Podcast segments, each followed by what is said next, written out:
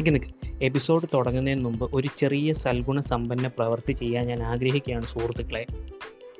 എന്റെ ഈ പോഡ്കാസ്റ്റ് കേട്ടിട്ടോ അല്ലെങ്കിൽ പോഡ്കാസ്റ്റുകൾ കേട്ടിട്ടോ ആർക്കെങ്കിലും പോഡ്കാസ്റ്റർ ആകണം പോഡ്കാസ്റ്റ് തുടങ്ങണം എന്ന ആഗ്രഹം ഉണ്ടെങ്കിൽ it's not a big hard thing to do.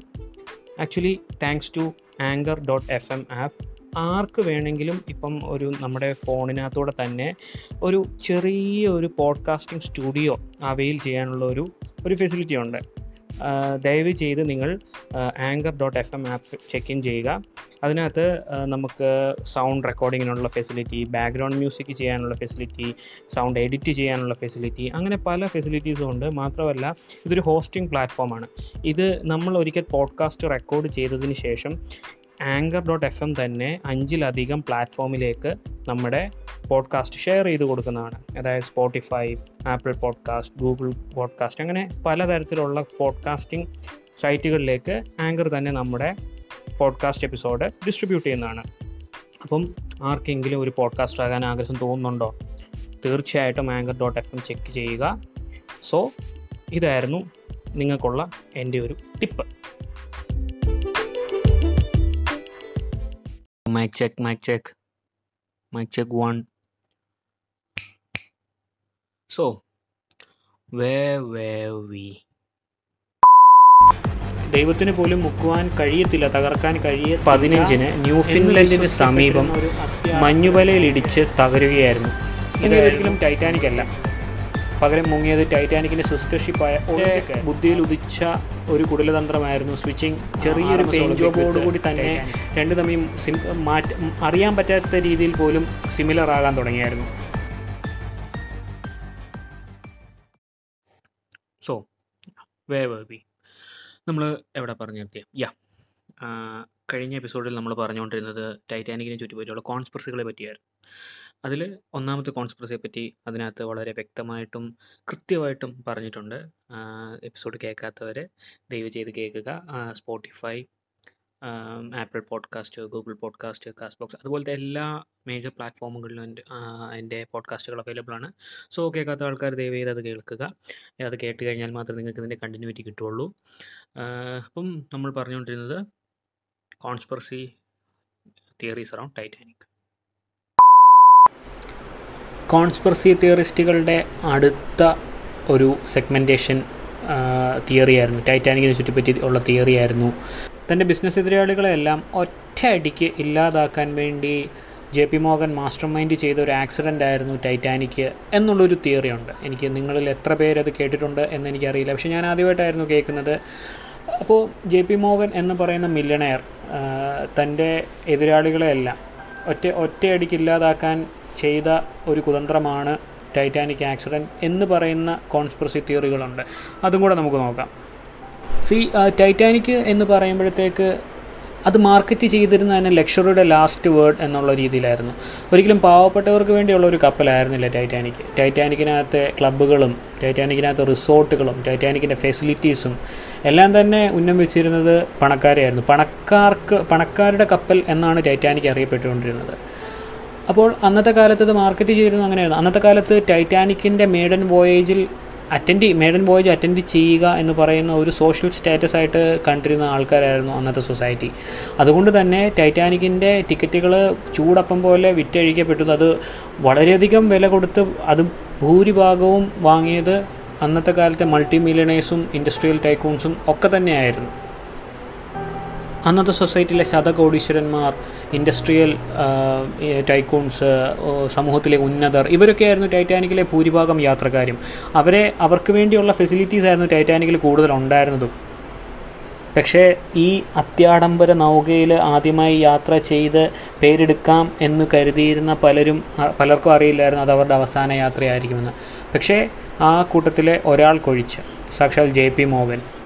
പറഞ്ഞു കേട്ടിടത്തോളം ഇയാൾ ആളൊരു സൈക്കോ ആണ് ടൈറ്റാനിക് എന്ന് പറയുന്നത് വൈറ്റ് ലൈൻ ക്രൂസിന്റെ എന്ന കമ്പനിയുടെ ആയിരുന്നു ഈ വൈറ്റ് ലൈൻ ക്രൂസ് എന്ന കമ്പനി ജെ പി മോഗന്റെ ഉടമസ്ഥയിലുണ്ടായിരുന്നു അതുകൊണ്ട് തന്നെ ഇതിന്റെ മാർക്കറ്റിങ്ങും ഇതിൽ ഇതിൽ കൂടുതൽ ആൾക്കാർ കയറണം എന്നുള്ളത് ജെ പി മോഹന്റെ ആവശ്യമായിരുന്നു. അത് മാർക്കറ്റ് ചെയ്തിരുന്നതിന്റെ മുന്നിലും ജെ പി മോഹൻ തന്നെയായിരുന്നു. പക്ഷേ അതിൽ അതിൽ ഏറ്റവും മുന്തിയ സ്യൂട്ടിൽ ഒന്ന് J P Mohan J P മോഹന് വേണ്ടി മാറ്റി വെക്കപ്പെട്ടതായിരുന്നു യാത്ര ചെയ്യാൻ വേണ്ടി. പക്ഷേ യാത്രയുടെ യാത്ര പുറപ്പെടുന്നതിന് തൊട്ട് മുമ്പ് എന്തോ കാരണം കൊണ്ട് ജെ പി മോർഗൻ തന്റെ ട്രിപ്പ് ക്യാൻസൽ ചെയ്യുന്നു അതായത് ടൈറ്റാനിക്കിലുള്ള യാത്ര ക്യാൻസൽ ചെയ്യുകയായിരുന്നു. കാരണം അന്ന് പുള്ളി പറയ പറയുന്നത് he don't feel like travelling എന്നുള്ള രീതിയിലാണ് പുള്ളി പറഞ്ഞിരുന്നത്. അപ്പോൾ ഒന്ന് ആലോചിച്ച് നോക്കുക ഇത്രയധികം കൊട്ടിഘോഷിക്കപ്പെട്ട ഒരു കാര്യം ഒരു സെൻസേഷണൽ ഇവന്റ് ലോകത്തിലെ ഏറ്റവും വലിയ കപ്പൽ ലോകത്തിലെ ഏറ്റവും അത്യാഡംബര നൗക. അന്ന് അന്നത്തെ കാലത്തേക്കും വെച്ച് പണിത ഏറ്റവും വലിയ കപ്പൽ മാൻമെയ്ഡ് വെസൽ യാത്ര പുറപ്പെടുകയാണ് പാസഞ്ചർ ഷിപ്പ് അതിന്റെ മെയ്ഡൻ വോയേജ് അതിന്റെ ഏറ്റവും സ്പിയർ ഹെഡായിട്ട് നിൽക്കുന്ന ആൾ തന്നെ ലാസ്റ്റ് മൊമെന്റിൽ അതിൽ നിന്ന് പിന്തിരിയുകയാണ്. അതിനകത്ത് ഒരു അസ്വഭാവ അസ്വഭാവ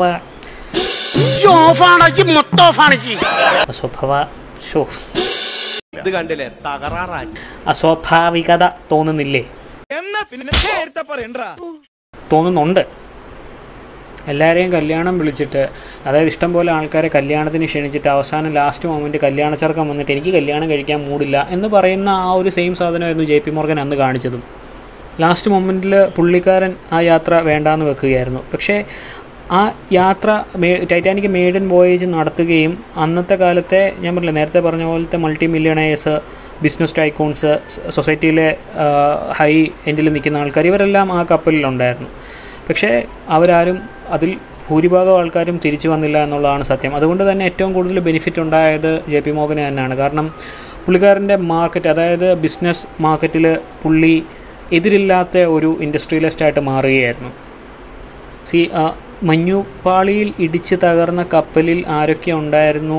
ആരൊക്കെ മരിച്ചു? അതൊരു നാച്ചുറൽ ഇൻസിഡന്റ് ആയതുകൊണ്ട് തന്നെ ഒരിക്കലും അതൊരു അതൊരു മാസ്റ്റർ മൈൻഡഡ് പ്ലാൻ ആണെന്ന് ഉള്ള രീതിയിൽ ഒരിക്കലും അത് തിരിയില്ല എന്ന് ജെ പി മോർഗന് ഉറപ്പുണ്ടായിരുന്നായിരിക്കണം. കാരണം ആരും അങ്ങനെ ചിന്തിക്കില്ലല്ലോ. പക്ഷേ ഇങ്ങനെ കോൺസ്പിറസി തിയറിസ്റ്റുകൾ ഇങ്ങനെ ചിന്തിക്കാൻ രണ്ടോ മൂന്നോ കാര്യങ്ങളുണ്ട്. അതിലേക്ക് നമുക്ക് വരാം. അതിലൊന്ന് ആദ്യം പറഞ്ഞ പോലെ തന്നെ സ്വന്തം കമ്പനിയുടെ ഏറ്റവും വലിയ സെൻസേഷൻ ആയ ടൈറ്റാനിക്കിന്റെ മെയ്ഡൻ വോയേജിൽ നിന്നും ലാസ്റ്റ് മൊമെന്റിൽ ജെ പി മോഹൻ മാറി എന്നുള്ളത് തന്നെയാണ്. രണ്ടാമത്തെ കാര്യം എന്ന് വെച്ച് കഴിഞ്ഞാൽ ഈ ടൈറ്റാനിക് തകർന്നപ്പോൾ അതിനകത്ത് ഏകദേശം രണ്ടായിരത്തി ഇരുന്നൂറിൽ പരം യാത്രക്കാരുണ്ടായിരുന്നു. അതിനകത്ത് ആയിരത്തഞ്ഞൂറോളം പേര് മരണപ്പെട്ടു. പക്ഷേ ഇതിൽ ലൈഫ് ബോട്ടുകളുടെ എണ്ണവും നമുക്ക് കുഴപ്പിക്കുന്ന ഒരു കാര്യമാണ്. കാരണം ഈ ടൈറ്റാനിക്കിലുണ്ടായിരുന്ന ലൈഫ് ബോട്ടുകളുടെ എണ്ണമെന്ന് വെച്ച് കഴിഞ്ഞാൽ ആയിരം പേർക്ക് സഞ്ചരിക്കാനുള്ളത് മാത്രമായിരുന്നു. അതായത് ഒന്ന് ആലോചിച്ച് അല്ലാന്നുണ്ടെന്നുണ്ടെങ്കിൽ ഇത്രയും ഇത്രയും എഞ്ചിനീയറിംഗ് മാർവലായ ഒരു കപ്പലിൽ സേഫ്റ്റി മെഷേഴ്സ് ഇല്ല എന്ന് പറയുമ്പോഴത്തേക്ക് അതായത് അതിന് ആഡിക്വേറ്റ് ആയിട്ടുള്ള സേഫ്റ്റി മെഷേഴ്സ് ഇല്ല എന്ന് പറയുമ്പോഴത്തേക്ക് വിശ്വസിക്കാനൊക്കെ ഇച്ചിരി ബുദ്ധിമുട്ട് നമുക്ക് തോന്നും ഇല്ലേ?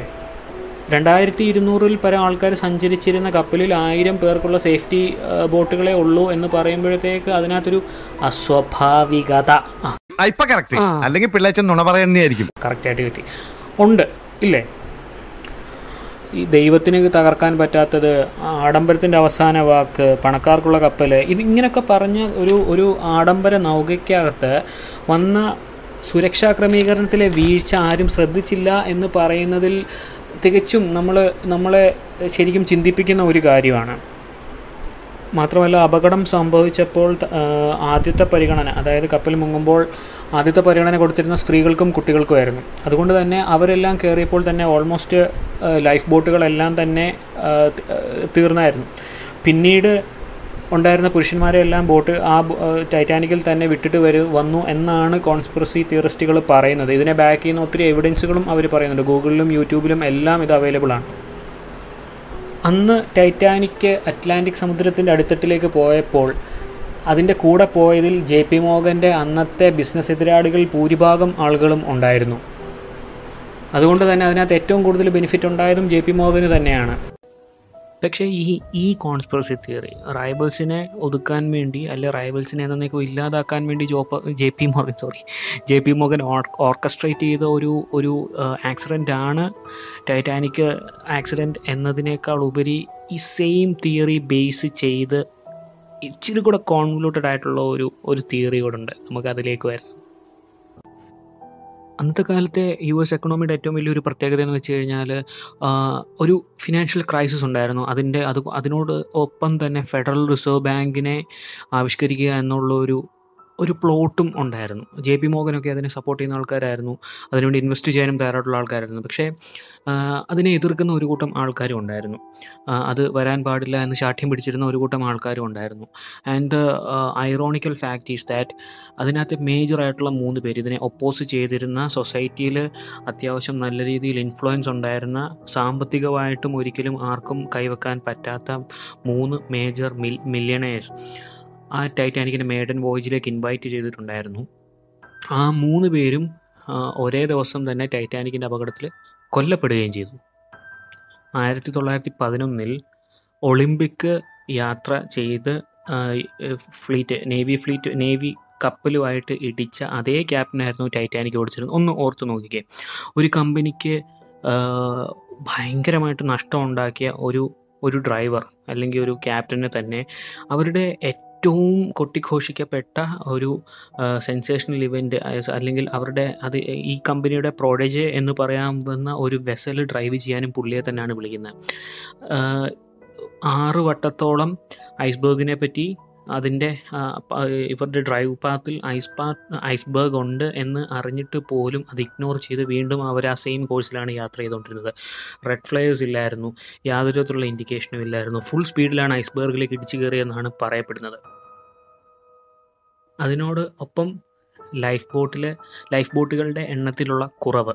അപ്പം ഇതെല്ലാം കൂടെ നിങ്ങളൊന്ന് ഒന്ന് ഒന്ന് ഒന്ന് ഇത് ചെയ്ത് നോക്കി ഒന്ന് കണക്ക് കൂട്ടി നോക്കി. അതായത് ഫെഡറൽ റിസർവിനെ എതിർത്തിരുന്ന ഒരു കൂട്ടം വളരെ പവർഫുൾ ആയിട്ടുള്ള ആൾക്കാർ ഇല്ലാതാകുന്നു അവർ അവർ ഇല്ലാതാകുന്നതല്ല അവരെ മെയ്ഡൻ ബോജിലേക്ക് ഇൻവൈറ്റ് ചെയ്യുന്നു.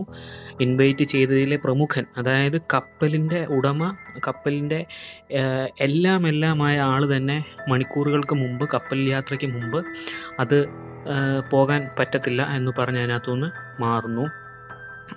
ലൈഫ് ബോട്ടുകൾ.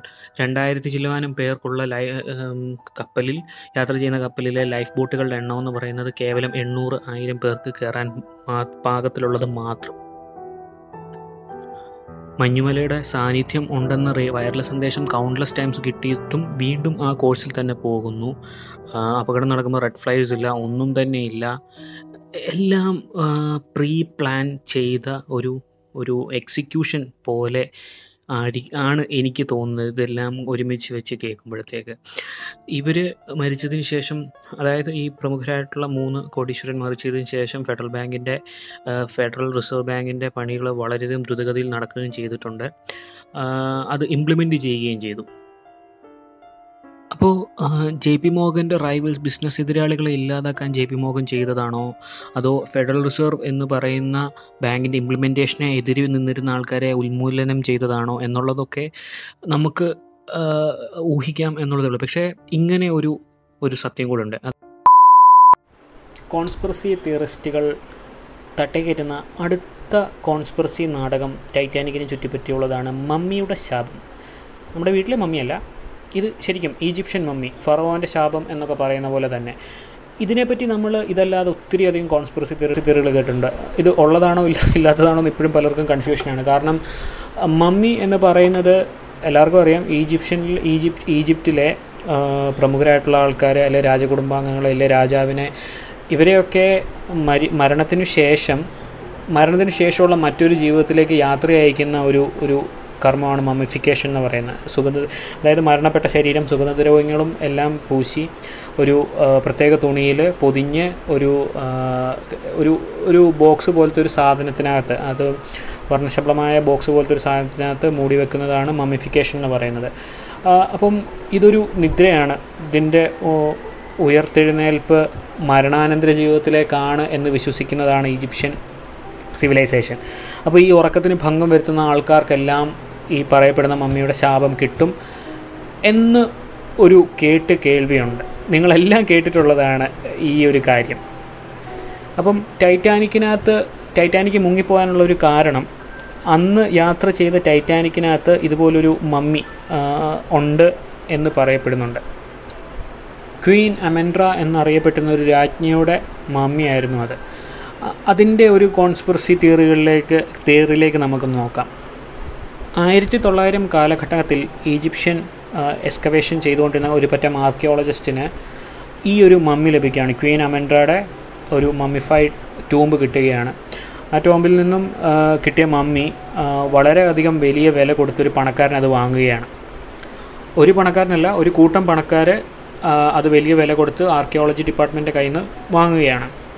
ഈ മമ്മി ഇവർ ഇംഗ്ലണ്ടിലേക്ക് ഒരു കപ്പലിൽ കയറ്റി വിടുകയും ഇവർ വേറൊരു കപ്പൽ ഈ കൂട്ടം പണക്കാർ വേറൊരു കപ്പലിൽ യാത്ര ചെയ്ത് ഇംഗ്ലണ്ടിലേക്ക് വരികയാണ്. പക്ഷേ മമ്മി ഇംഗ്ലണ്ടിലെത്തി. പക്ഷേ പണക്കാർ ഈ വാങ്ങിച്ച ആ ഒരു കൂട്ടം ആൾക്കാർ അവരെത്തിയില്ല. അവരെല്ലാം യാത്രാമധ്യേ മരണപ്പെട്ടു.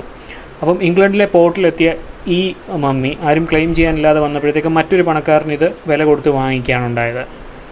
പക്ഷേ വാങ്ങിച്ച പണക്കാരനെ അറിയത്തില്ലായിരുന്നു. ഏതാനും ദിവസത്തിനുള്ളിൽ മമ്മി പണി തുടങ്ങുമെന്നുള്ള കാര്യം.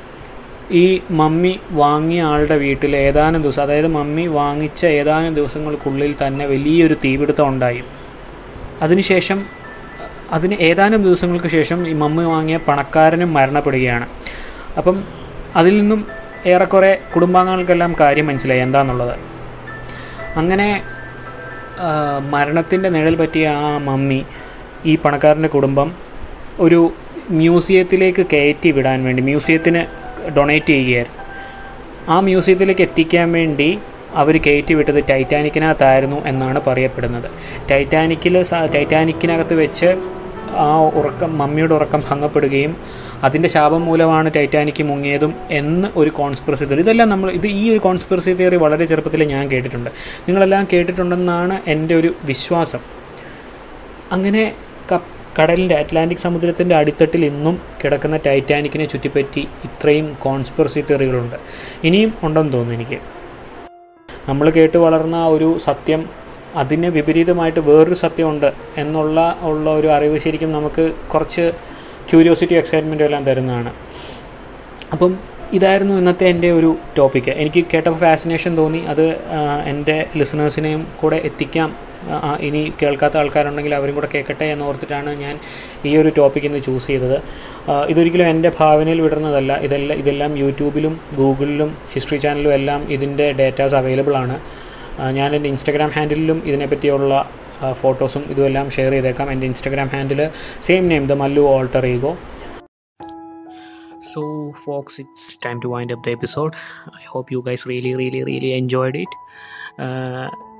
ഇത് ఫస్ట్ ടൈറ്റാനിക് കോൺസ്പിറസിയുടെ പാർട്ട് വണ്ണ് ചെയ്തപ്പോഴത്തേക്ക് ആക്ച്വലി ഞാൻ വളരെ വളരെ സ്കെപ്റ്റിക്കലായിരുന്നു ആൾക്കാരെങ്ങനെ അത് റിസീവ് ചെയ്യും? ഏത് എന്ത് തരത്തിലായിരിക്കും ആൾക്കാരത് എടുക്കുന്നത് എന്നൊക്കെ നല്ല പേടിയുണ്ടായിരുന്നു. പക്ഷേ actually I was quite surprise because ഒത്തിരി നല്ല പോസിറ്റീവ് ഫീഡ്ബാക്സ് വന്നു. ഒത്തിരി നല്ല പോസിറ്റീവ് ഫീഡ്ബാക്സ് ആണ് കിട്ടിയത്. ഒത്തിരി പേര് പറഞ്ഞു ഓക്കെ ഇനിയും ഇതുപോലത്തെ എപ്പിസോഡ് ചെയ്യണമെന്ന് പറഞ്ഞു. Thanks for your valuable feedbacks and support ഇനിയും സപ്പോർട്ട് ചെയ്യുക. ഇനിയും നിങ്ങളുടെ ഫീഡ്ബാക്സ് തരിക. നിങ്ങളുടെ ഫീഡ്ബാക്കുകളും നിങ്ങളുടെ സജഷൻസും എല്ലാം ഒന്നെങ്കിൽ എന്റെ mail I D Mallu alter ego at rate Gmail dot com അല്ലെന്നുണ്ടെങ്കിൽ എന്റെ Instagram I D Mallu underscore alter message ചെയ്യുക. നിങ്ങളുടെ മെസ്സേജാണ് എന്റെ ഏറ്റവും വാല്യുബിൾ ആയിട്ടുള്ള അസറ്റ് നിങ്ങളുടെ ഫീഡ്ബാക്കാണ് എന്റെ ഏറ്റവും വാല്യുബിൾ ആയിട്ടുള്ള അസറ്റ് അതിനുവേണ്ടി ഞാൻ കാത്തിരിക്കും. എപ്പിസോഡ് എല്ലാവർക്കും ഇഷ്ടപ്പെട്ടെന്ന് കരുതുന്നു. So this is your host Mallu alter ego off and will be back with another exciting episode next week